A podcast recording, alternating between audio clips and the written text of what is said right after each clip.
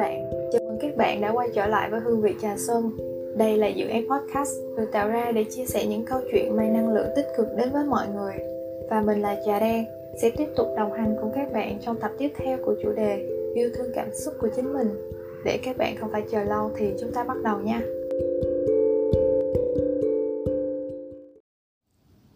Một tiếng, ba tiếng, năm tiếng trôi qua Tôi đã nằm bất động như vậy, nhìn lên trần nhà.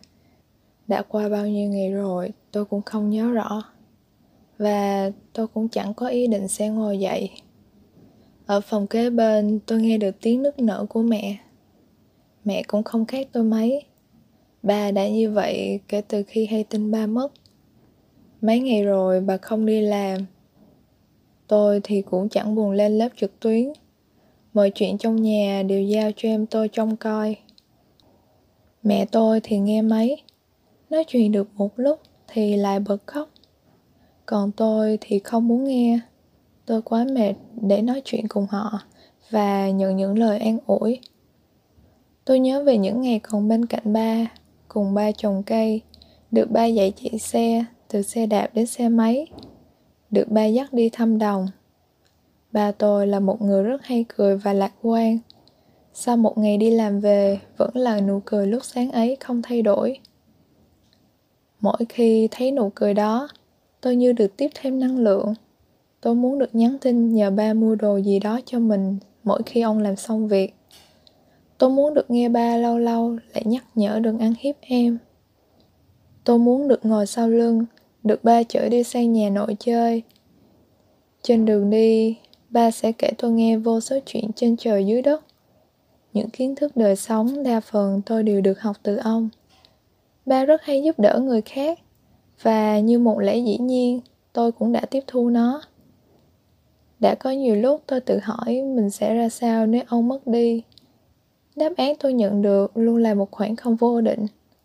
Có lẽ nó là một việc vô cùng khó khăn để tôi có thể vượt qua. Và đúng là như vậy, khi hay tin ba mất, mọi thứ trong đầu tôi đình trệ. Tôi không còn nghĩ được gì ngoài ông. Chuyện là tỉnh tôi những ngày gần trước, bắt đầu bùng dịch. Vì vậy mà ba tôi phải đến bệnh viện làm việc không biết bao giờ mới trở về. Hôm đó tôi vẫn tập trung làm bài như bình thường. Đang lúc làm thì ba tôi mở cửa và nhìn tôi.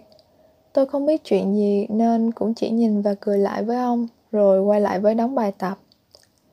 Tôi đã không nghĩ rằng đó là ngày cuối cùng tôi được gặp ông. Nếu biết trước, tôi sẽ không mãi lo cắm đầu và làm bài tập như vậy. Nhưng dù có hối hận cũng chẳng thể quay lại. Tôi giận bản thân đáng lẽ hôm đó mình có thể ra chào tạm biệt ba. Tại sao lại không làm như vậy? Tôi còn muốn được cùng ông trò chuyện. Tôi chưa sẵn sàng để ông ra đi.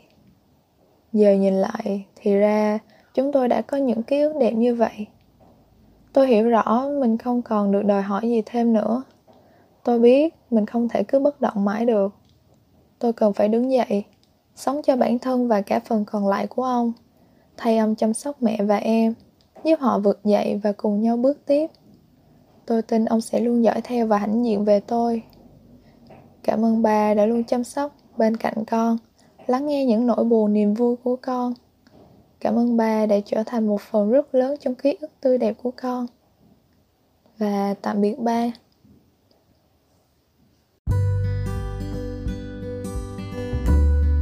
Vậy là câu chuyện đến đây là hết rồi.